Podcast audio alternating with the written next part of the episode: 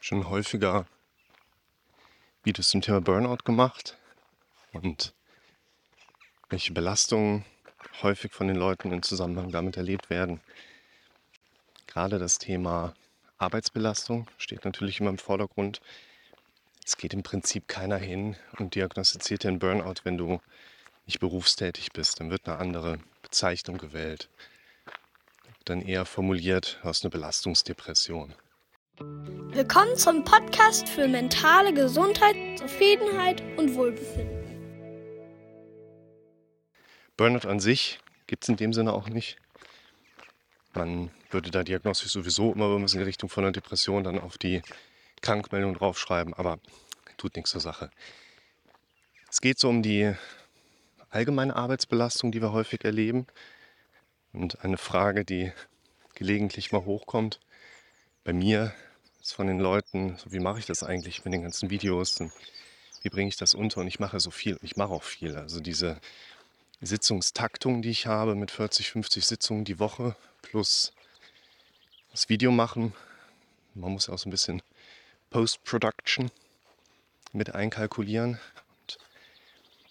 Gehen wir mal durch den Kopf. Ich mache euch mal ein Video, wie so ein Tagesablauf von mir aussieht. Schön so ein paar Timelapses rein, ein paar schöne Schnitte, paar O-Töne. Dann geht der Kopf ja gerne hin, baut Gegenargumente. Und ein Kerngegenargument ist natürlich das Thema Zeit direkt, wo ich dann heute Morgen war ich um halb sieben Runde laufen. Natürlich bestes Wetter dafür, direkt an der Küste, so dahinter. Da ist irgendwo das Meer. Und dann dachte ich auch so, komm, erledigt ist besser als perfekt. Erzähle ich euch einfach so ein bisschen was aus meinem Alltagsgeschehen heraus. Denn es ist schon wichtig auch, an solchen Punkten dann diszipliniert zu sein, gut getaktet zu sein, um wirklich dann was so durchziehen zu können. Und ich versuche mir einfach gute Pläne aufzustellen. Das empfinde ich immer als sehr wichtig, auch wenn mein Gehirn sich manchmal auch dagegen sträubt. Pläne sind aus meiner Sicht häufig auch etwas, Tarase, was mir Struktur gibt, ohne dass ich unbedingt den Planinhalt kennen muss. Wenn ich für mich so ein paar Sachen mal skizziere und zurechtlege und weiß, ah, ich mache das ungefähr so und so, ohne jetzt das konkrete Vorgehen da drin zu kennen, dann ist aber so ein, so ein Grundrahmen schon mal da, der meinem Gehirn einfach hilft, so ein bisschen die Strukturen zu haben. Grobe Übersicht, ich komme hier nach Holland, gucke erstmal, die und die Videos habe ich in meinem normalen Plan drin, da habe ich die Kommentare, dann habe ich in meinen Mails noch 20 Vorlagen. Wenn ich dann ungefähr so eine Ahnung habe, dann denke ich so, ah ja super, lass mal stehen, lass mal laufen. Und dann bin ich entspannt. Und dann arbeitet sich das alles auch ja nicht von alleine ab, aber man hat so seine Grundstruktur. Und ich glaube, das ist auch immer ein ganz wichtiger Punkt an solchen Punkten, in solchen Situationen, gezielter, geplanter zu arbeiten, was insbesondere erstmal bedeutet, sich so ein Grobmuster zurechtzulegen. Und mein Grobmuster steht halt auch darin, dass ich immer ungefähr weiß, was gerade an Arbeit ansteht und mich so dann fast schon immer von alleine sortieren kann.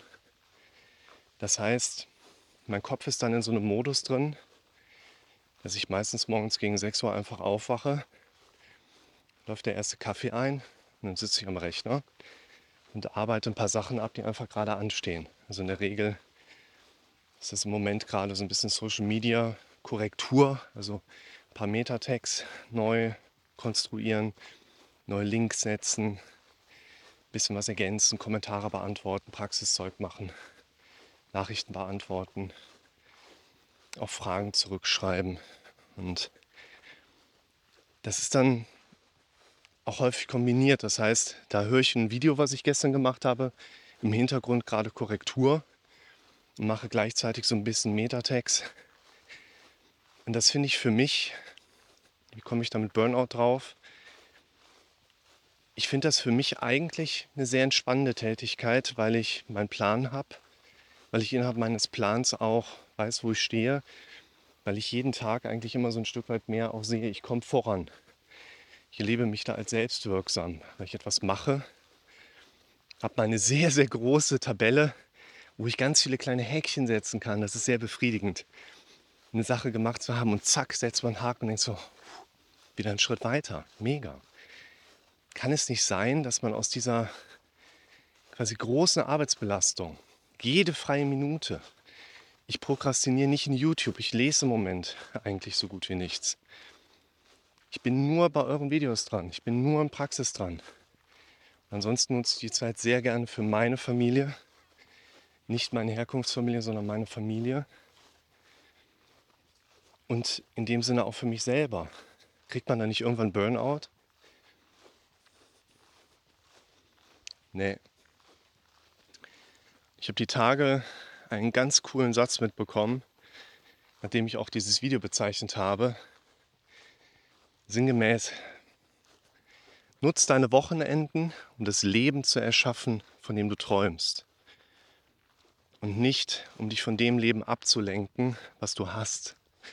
Den fand ich richtig cool. Und so erlebe ich das für mich im Moment auch. Ich nutze jede freie Minute. Jede freie Sekunde wäre wirklich übertrieben. Aber ich versuche wirklich jede freie Minute zu nutzen, am Leben meiner Träume zu arbeiten das Leben meiner Ziele zu erschaffen, anstatt mir das Handy zu nehmen, mich von Rechner zu knallen und irgendwas quasi zu machen, mich abzulenken und damit aus dem Leben zu flüchten, was ich gerade habe.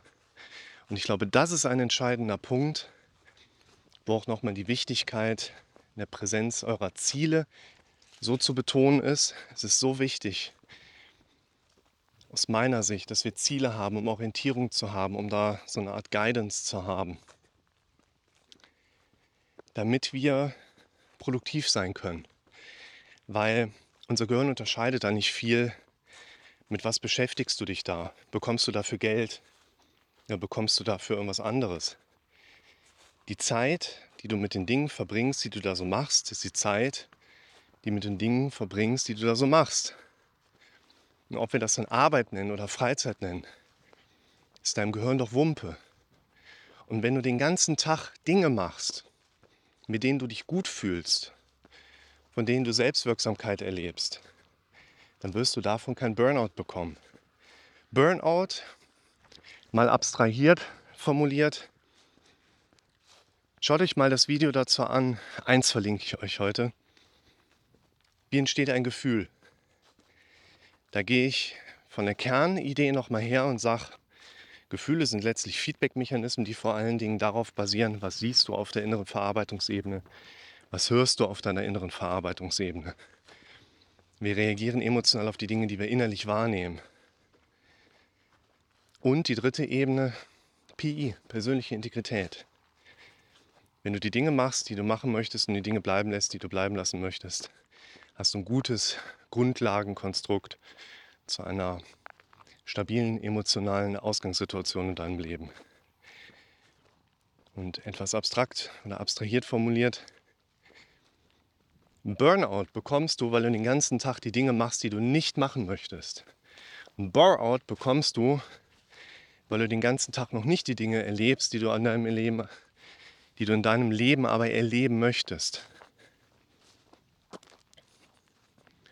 Und deshalb diesen einen Satz oder dieses, diesen einen Kerngedanken, den finde ich so cool. Nutz deine Zeit, um das Leben deiner Träume zu erschaffen.